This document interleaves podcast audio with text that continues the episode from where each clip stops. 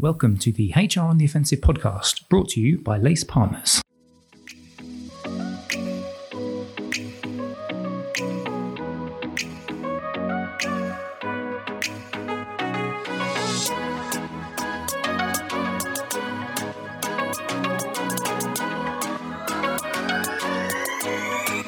Good morning, good afternoon, and good evening, and welcome to the latest HR on the Offensive podcast. It's me, Chris Howard, uh, back again as always on this wonderful Thursday, from which we are coming to you with our latest instalment of the HR on the Offensive podcast. I hope you are well. I hope you are like me, praying for some more summer sunshine to come because I spent my weekend a little bit of it, and I feel like I've got back into the office now, and we've got the clouds again. But that's uh, by the by, that's not the reason why I'm here today to give you a full weather report.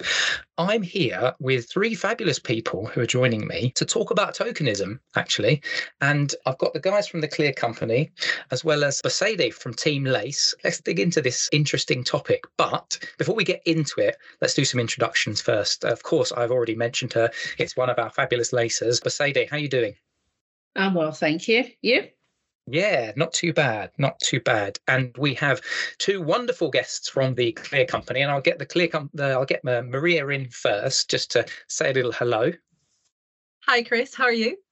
I'm good. I'm good. Now, Maria, you've obviously been on our podcast before, so I'm going to get you to give us a little bit of intro about yourself. But just before we do that, and so that she doesn't feel like we haven't introduced her yet, it's Corinne as well from uh, the Clear Company. Corinne, how are you doing? Hi, Chris. I'm well, thanks. How are you? Yeah, really good, really good. So I'll start with Corinne and then go back to Maria. Corinne, tell us a little bit about what you do at the Clear Company. So, I'm a senior consultant. I work in the strategy, audit, and policy team. That works from everything from reviewing policies, doing audit. Obviously, it says what it is on the tin consultancy as well, but it predominantly diversity in diversity, equity, and inclusion. I come from a background in local government, social housing, and most recently in a university as well. So, I'm kind of using my expertise from those different sectors to advise different clients on their DEI matters. Lovely. And Maria, a little bit about yourself, please, and then tell us a little bit about the Clear Company too. Of course, Chris. So I am a managing consultant at the Clear Company, which is interesting because last time I've been on the podcast, I was a senior consultant. So talking from a slightly different position now.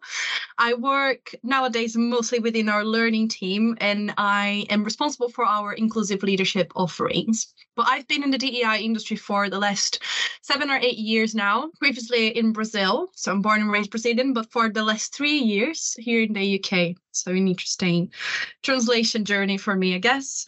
So talking just a little bit about the Clear Company. So the Clear Company, we are a specialized diversity, equity, and inclusion consultancy, as Corinne already mentioned a little bit. So we have a, a range of different expertise within the team, covering the different underrepresented groups, but also we advise on inclusive management, inclusive leadership policy, communications, in all different aspects of DEI. So that's us.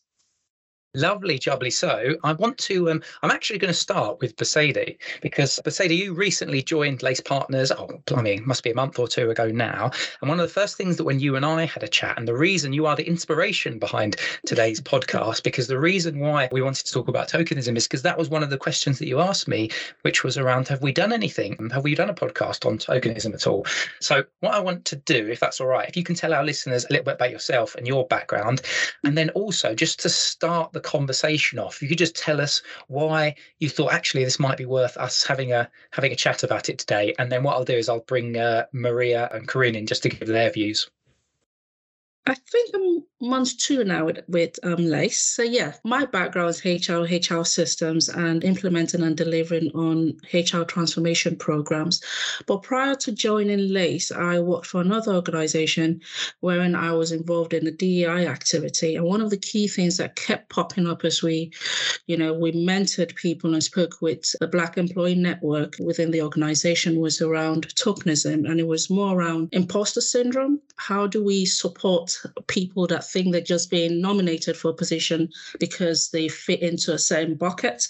How do they, you know, align with the how do we fix the fears that they have that they're not the right fit for that role? So that became an you know a trend that i started to notice around the organization. And so when we came when i came into lace i was wondering oh we're actually impacting relating with a lot of cpos how are we guiding them? And i thought this podcast would be a good way to have the conversation and then see what we could do to actually support organizations that might be experiencing something similar yeah, certainly. And of course, that's why we'll get our friends from the Clear Company to talk to us. So I'm going to start off with Corinne, if that's all right, just to get your, based on obviously what Bosede just talked about, just get your views on, on that, Corinne. And then perhaps also we talk about, because remember when we, we were chatting about setting up this podcast, we were talking about things like what does it mean to be and feel like a token? So just get some thoughts from you and then we'll bring Marie in.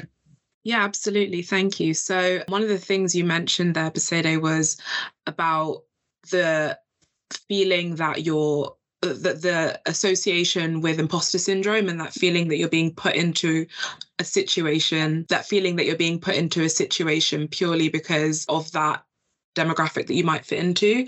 And I really think that there's a conversation to be had about the mis- misunderstanding of DEI and actually why diversity, equity, and inclusion is important. And it feels a little bit like when you're a visible minority, it's easier to fall into feeling like a token or becoming a token. So in terms of what it feels like, I suppose it's when you're visit from a visible or non-visible marginalized group and you're given an opportunity, you're perhaps hired, passed up to champion something visibly, but effectively not through an inclusive process. So I think one of the things we said before, it's diversity done badly or diversity done incorrectly and um, it's giving this illusion, I guess, of inclusion, which is so cheesy that it rhymes.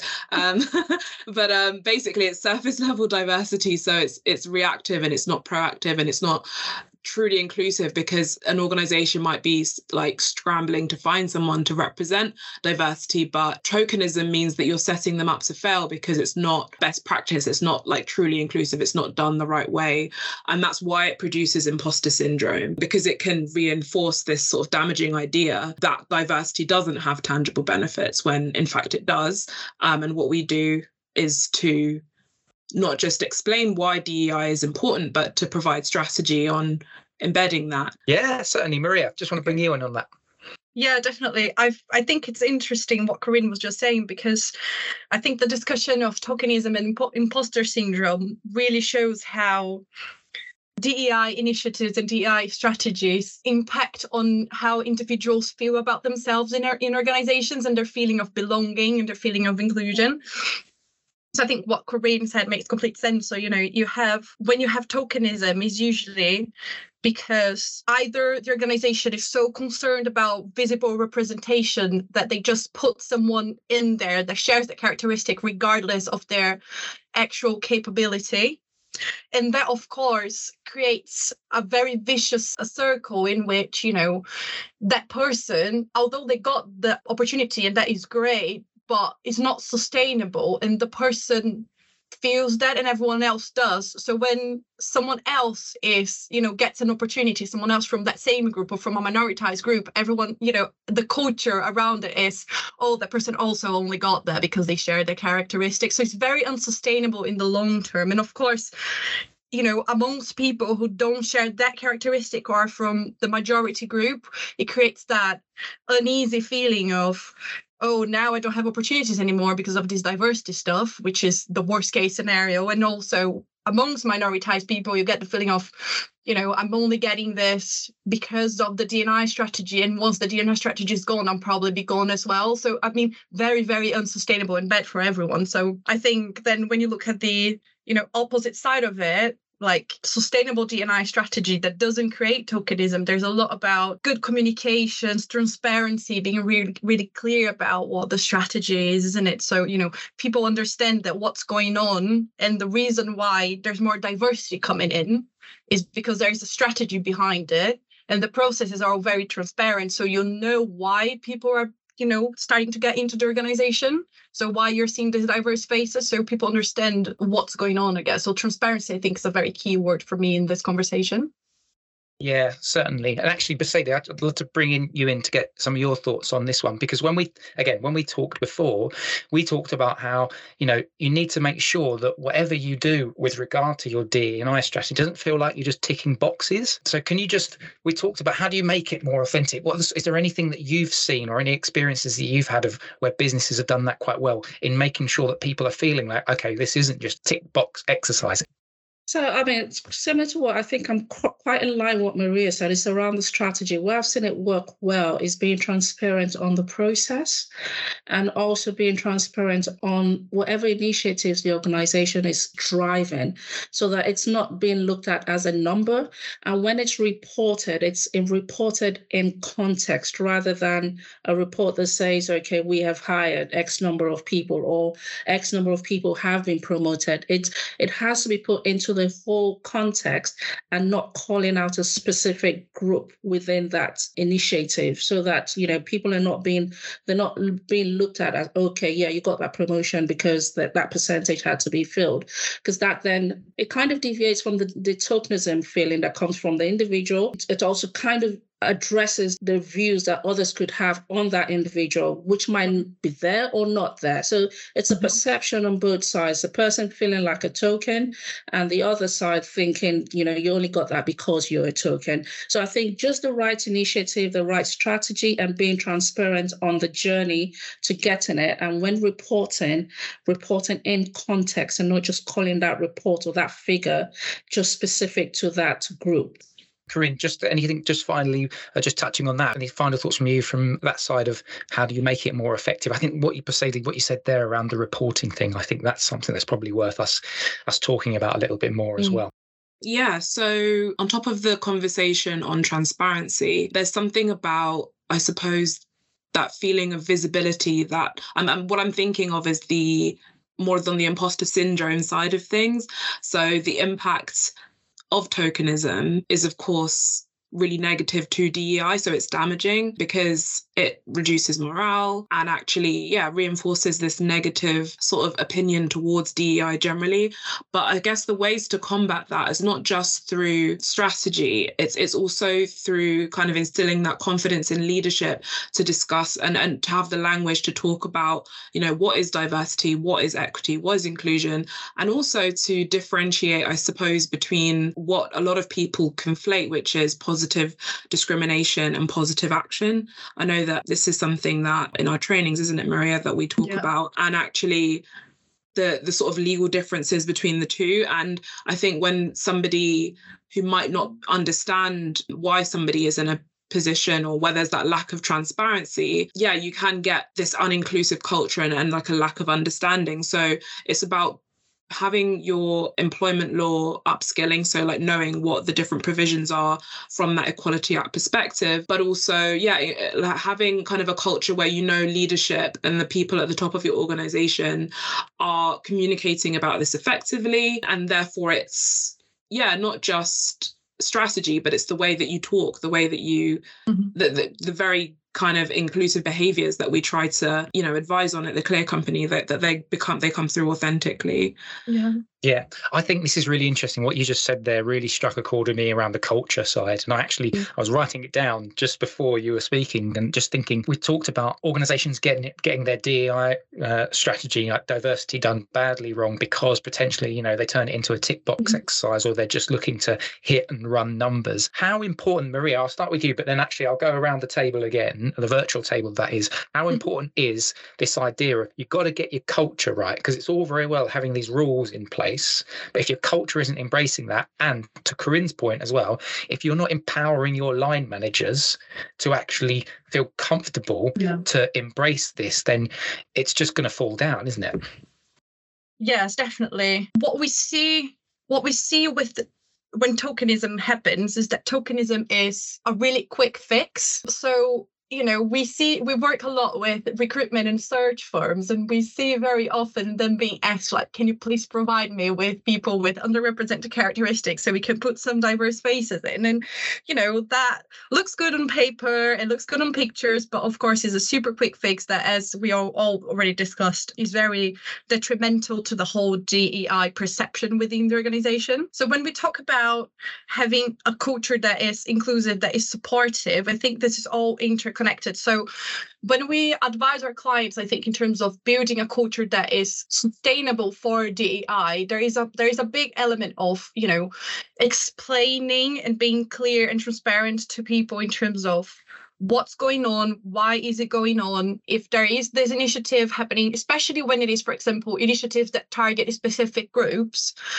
why are you targeting that specific group what barrier are you trying to address? What is the root cause of underrepresentation they're trying to address? And I think that is a very good rationale for your clients because sometimes that gets them to rethink their initiative. So, you know, is it going to be an effective initiative at all? So, you know, it kind of creates their rationale, but also gets them to be able to explain to people why is that happening. I think in terms of managers and leaders in leaders as we've already been discussing there is such a huge element of inclusive practicing being best practice when we talk about people decisions and people processes. So what we've seen historically in, in, in different industries that we work with is you know people processes are the opposite of structure and transparent. You know there's so much of like i hire my mates i promote people that i feel comfortable working with and sometimes in more, more much more nuanced ways than this. But you know if we look at practices such as being transparent about salary and job openings and being transparent about about career bends in inside companies and people understand where they stay. You know it's quite rare to find practices still. So you know when we talk about implementing a culture of openness of transparency there's quite a lot behind it in terms of processes. So you know i think these things do go hand in hand but there is an element of changing the processes. So processes support the culture that's changing, but also working on the culture so people understand why they are doing it, what's the reason behind it, what's their role in it, what they're going to get from it as well. So, you know, those things walking hand in hand. Yeah. Yeah, all interconnected, aren't they? Bosede, just some thoughts from your perspective. I saw you nodding away furiously with regards to that that culture piece. And I really liked what Maria said is ask the question why? Why are we doing this? Yeah, exactly. That's why I was nodding because I, you know, the why is probably the the one key thing that if gotten right would avoid tokenism. Because if you get the why right, you probably will come to realization that you can get to where you want to get to, but it might be a journey. And so that journey means that you can't hit the numbers, you can't get the, the people visible, you can't, but I'm going to put things in place to make sure that I get there.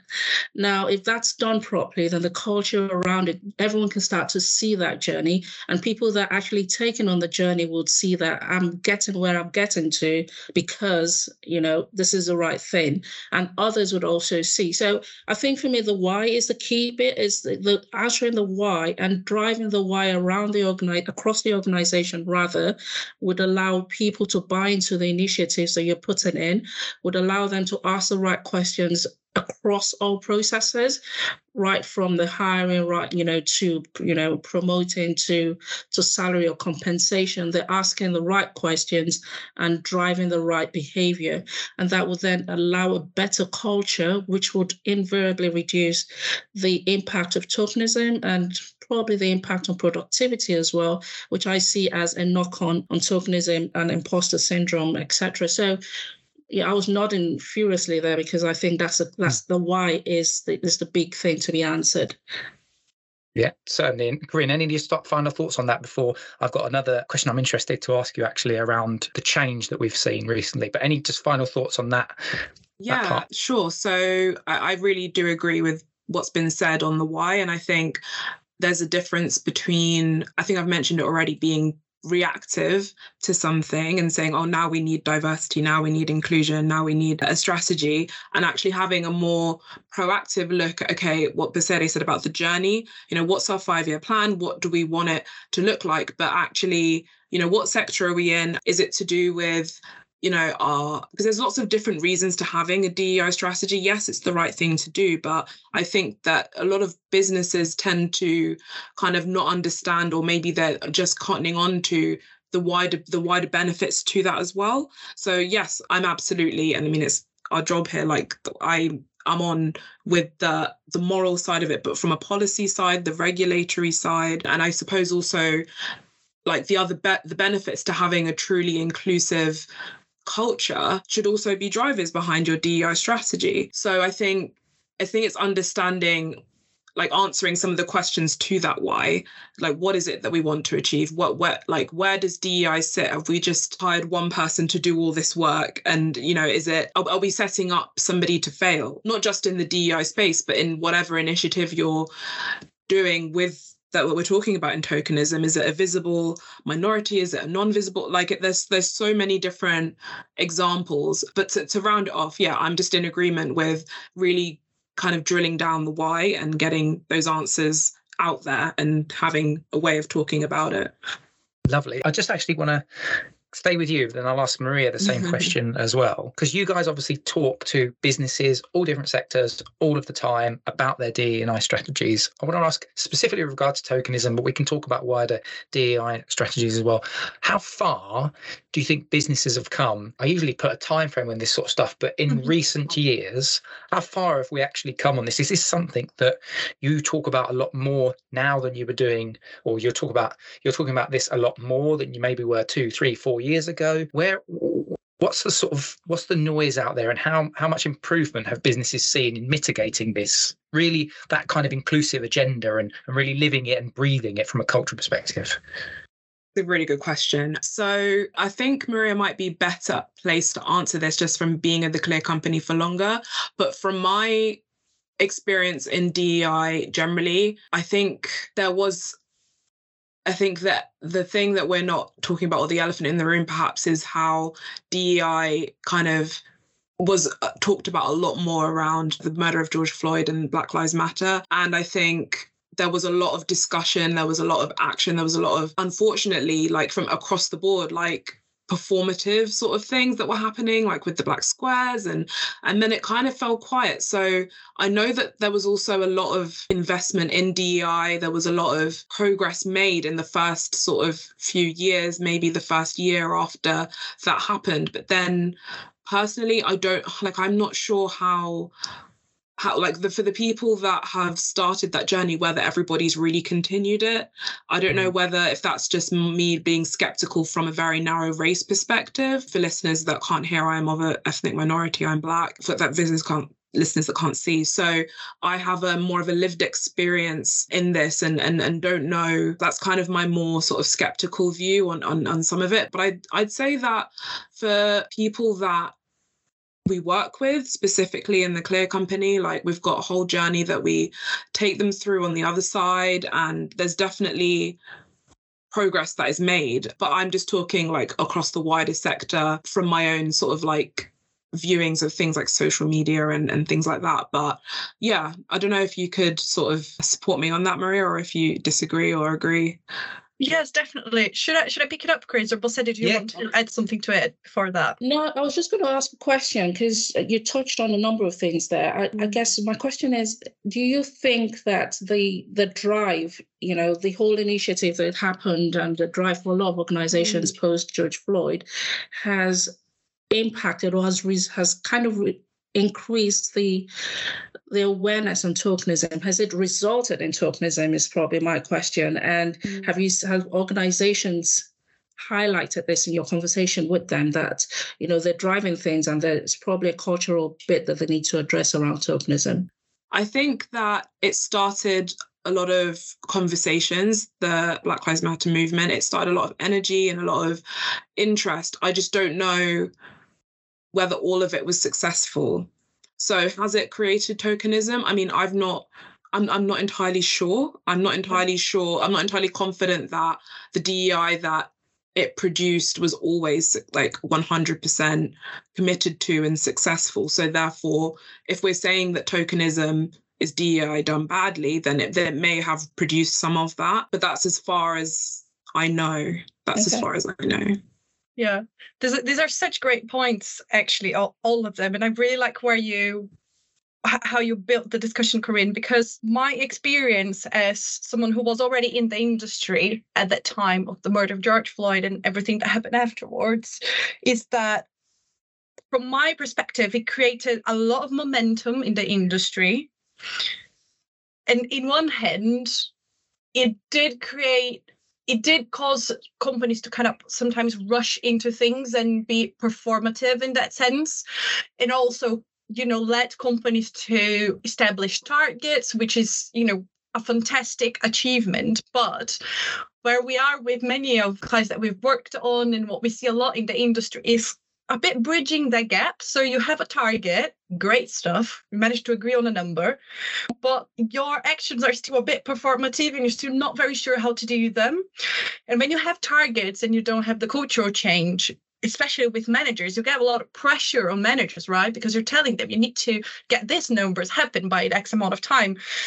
And you know, managers have a lot lots of different responsibilities, isn't it? So tokenism again as a easy way out is you know, it might be where they go to. So, you know, bring me a all female shortlist, please. I'll hire someone and then we'll get, you know, this target sorted, which I think is a very fair enough way of dealing with it. If you, you know, you don't have more tools in your, you know, in your disposal. So what we've been working a lot with our clients, I think, Chris, and I think this is where we've seen a lot of things change. Is just being more strategic around mm. i think and we, we always come back to talking about strategy but i think it is because that is the case. So you know understanding why you're doing it culturally what are you trying to address with it? So instead of just borrowing initiative that you've seen around does that make sense for your company? For you know if if your issue is in recruitment then why is what is the issue? So is it because of where you're based? And then could you maybe offer more hybrid working or remote working so you can hire people from other places? Or is it because you you know you're asking for um um, educational background that are just very restrictive for a large part of the population. So you know, try and find find it out and then build the case around it. So we've seen we've taken many clients on this journey of trying to reflect on you know what why are you doing DEI fantastic target but we need to get people to see this target as you know a sustainable thing that you build sustainable initiatives to achieve Corinne before talked about positive action and positive discrimination. So again, how do we use positive action to achieve that target is going to be a longer process. So it's not just hiring whatever person you can find a fix the characteristics so you have a nice face to put on a picture, but rather how do you, you know, change things, change the culture, change the processes so you have something that is sustainable and thus you achieved a target. So, you know, it's a longer journey, but of course, it's much more robust, it's much more effective, and it's much more impactful as well. Yeah, that's a that's a really fantastic way for us to to wrap up today, actually, because we are pretty much on the nose on our our thirty minutes, and I can see Corinne like looking and thinking, really, thirty minutes already? this is such an interesting topic. It's a deep topic as well. But what I think is really interesting is the links that we've made between you have to dig a little bit deeper than just tick box exercise, looking for numbers that you can almost satisfy your own vanity metrics, and it, it's around the culture that you change, the processes that you put in place, and you need to have proper, you need to have proper strategic outputs on this. So a really, really good wrap up. Thank you, Maria. Thank you very much for coming on. It's been great to have you on again. I think it's third or fourth time we've had you on now. You're a I pro. think so, Chris. Well, thank you very much. and Corinne, it was your first time, but you're also yeah. a pro. So thank you very much for joining us. Thank you. You're welcome. Yeah. And Bosede, just uh, to wrap us up as a, a, fellow lacer, fantastic to have you on. And thank you very much for suggesting the topic. I found it really brilliant today to, to really dig into. Oh, no, thank you, Chris, for putting this together. Thank you. Yeah. No, it's been lovely. So hopefully you've enjoyed this, listener. If you want to hear more from the Clear Company, then just reach out to us. Let us know because we're always happy to get them on and chew the fat with all things. We've done a few uh, podcasts. I remember Maria and I did one. I think it was over a year ago now around like data in DEI as well. So we touched yeah. on quite a bit. We went into a bit of detail on that. So have a look at our back catalogue and you can uh, you can see all of our different work on our podcast, including some of the work that we've done with the fabulous Clear Company as well. Again, like I said, hopefully you've enjoyed this podcast as much as we've enjoyed recording it. And uh, we will see you next time on the HR on the Offensive podcast. Goodbye.